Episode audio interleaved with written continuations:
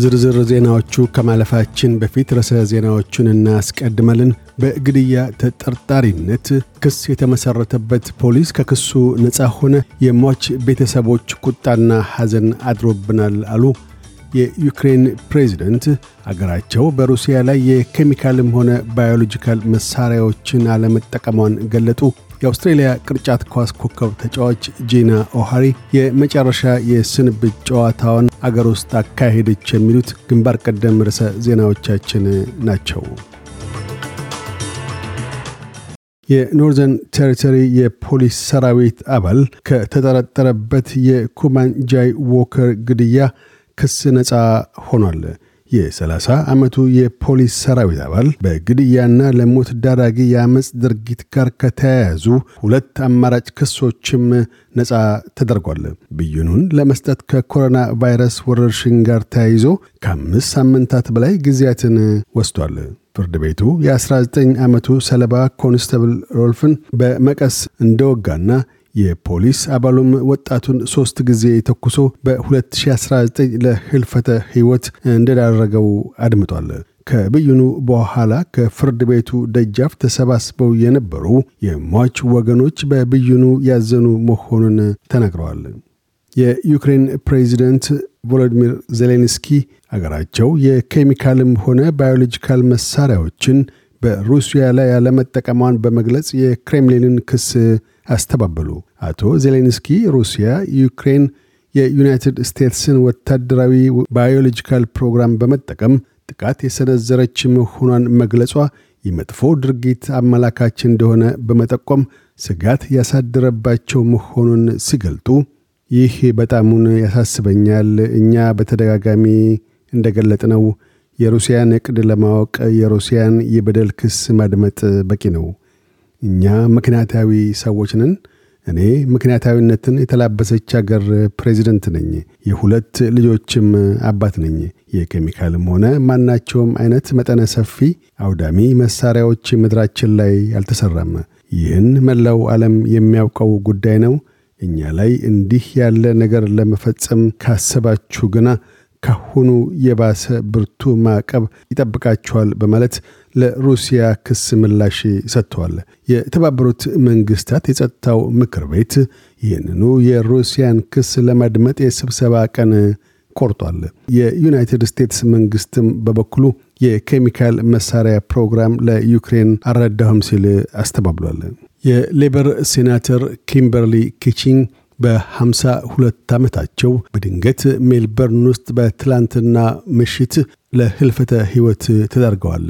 የሞታቸው አስባብም የልብ ድካም ሊሆን እንደሚችል ተገምቷል። ህልፈተ ሕይወታቸውን ተከትሎ ከሥራ ባልደረቦቻቸውና ወዳጆቻቸው የሐዘን መግለጫ መልእክቶች በማኅበራዊ ሚዲያ በኩል እየጎረፉ ነው። ጠቅላይ ሚኒስትር ስኮት ሞሪሰንም በዜና እረፍታቸው ሐዘን እንደተሰማቸው ገልጠዋል። የቀድሞው የሌበር መሪና የኪምበርሊ ኪቺንግ የቅርብ ወዳጅ ቢል ሾርተን ሴናተር ኪቺንግ ሐሙስ ምሽት በልብ ህመም ተሰቃይተው እምብዛም ሳይቆዩ ሕይወታቸው እንዳለፈ ገልጠዋል። ተሰማቸውን ጥልቅ ሐዘን ጋር አያይዘው የእሳቸው ህልፈት ለሌበርና ለአገር ትልቅ እጦት ነው ብለዋል። የተቃዋሚ ቡድን ሌበር መሪ አንቶኒ አልበኒዝም በበኩላቸው የተሰማቸውን ሐዘንና በሴናተር ኪምበርሊ ኪቺንግ ድንገተኛ ሞት የሌበር ቤተሰብ የተደናገጠ መሆኑን በትዊተር ገጻቸው አስፍረዋል።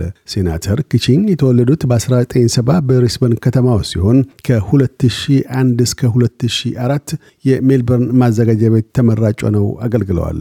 የጤና ሰራተኞች ማህበር ዋና ስራ አስኪያጅ ሆነውም ሰርተዋል። ከሶስት አስርት ዓመት በላይ የሌበር ፓርቲ አባል የነበሩ ሲሆን በ2016 የሌበር ሴናተር ሆነዋል። የፓርላማ የውጭ ጉዳዮች መከላከያና ንግድ ኮሚቴ ምክትልና ዋና ሰብሳቢ ሆነውም መርተዋል። የጎርፍ አደጋ ድጎማ በደርዘን ለሚቆጠሩ የአካባቢ መስተዳድሮች ተራዘመ። የኒው ሳውዝ ዌልስ መንግስትና የፌዴራል የድንገተኛ አደጋ አስተዳደር ሚኒስትር በጋራ በክፍለ አገሪቱ በርካታ ክፍሎች ድንገተኛ አደጋ መከሰቱን ተናግረዋል። ድጎማው ከሚያካልላቸው የኒው ሳውዝ ዌልስ ክፍሎች ውስጥ ሴስኖክ፣ ካምበርላንድ፣ ማስዌልብሩክ ሻየር እና አፐር ሃንተር ይገኙበታል። በጎርፍ የተጠቁ አካባቢ ነዋሪ አዋቂዎች የአንድ ሺህ ዶላርስ የአንድ ጊዜ ክፍያ ልጆች የ400 ዶላርስ ክፍያ ያገኛሉ። የአውስትሬልያ ቅርጫት ኳስ ኮከብ ጂና ኦሂያ የመጨረሻውን የሴቶች ብሔራዊ ቅርጫት ኳስ ሊግ ግጥሚያዋን አገር ውስጥ አካሄደች። ኦያ የብሔራዊ ቡድን አምበል ስትሆን 297ኛውን የሊግ ግጥሚያዋን ባጠናቀቀችበት ወቅት የስንብት ሥነ ሥርዓት ተካሂዶላታል። ኦያ ከቅርጫት ኳስ ጨዋታ እንደምትጠወር ያስታወቀችው በያዝነው ወርሃ ማርቼ ስምንት ነው።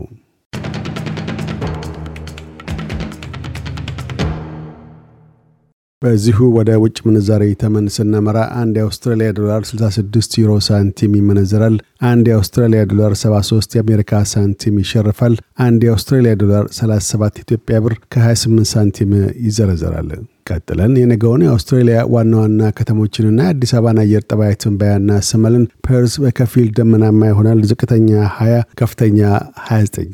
አደላይድ ፀሐያማ ይሆናል። ዝቅተኛ 13፣ ከፍተኛ 29። ሜልበርን በአብዛኛው ፀሐያማ ይሆናል። ዝቅተኛ 12፣ ከፍተኛ 23 ሆባርት በከፊል ደመናማ ይሆናል። ዝቅተኛ 10 ከፍተኛ 23 ካምብራ በከፊል ደመናማ ይሆናል። ዝቅተኛ 11 ከፍተኛ 24 ሲድኒ ብራ ይሆናል። ዝቅተኛ 17 ከፍተኛ 25 ብሪስበን በከፊል ደመናማ ይሆናል። ዝቅተኛ 22 ከፍተኛ 33 ዳርዊን ብራ ይሆናል። ዝቅተኛ 27 ከፍተኛ 33 አዲስ አበባ በከፊል ደመናማ ይሆናል። ዝቅተኛ 13 ከፍተኛ 27 ዜናውን ከማጠቃላችን በፊት ርዕሰ ዜናዎቹን ደግመን እናሰማለን። በግድያ ተጠርጣሪነት ክስ የተመሰረተበት ፖሊስ ከክሱ ነፃ ሆነ። የሟች ቤተሰቦች ቁጣና ሐዘን አድሮብናል አሉ። የዩክሬን ፕሬዚደንት አገራቸው በሩሲያ ላይ የኬሚካልም ሆነ ባዮሎጂካል መሳሪያዎችን አለመጠቀሟን ገለጡ።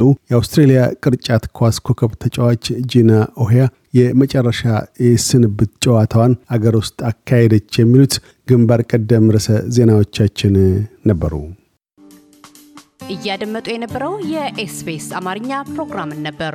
የፕሮግራሙን ቀጥታ ስርጭት ሰኞና አርብ ምሽቶች ያድምጡ። እንዲሁም ድረገጻችንን በመጎብኘት on demand እና በኤስቢኤስ mobile app ማድመጥ ይችላሉ። ድረገጻችንን ኤስቢኤስ ዶት ኮም ዶት ኤዩ አምሃሪክን ይጎብኙ።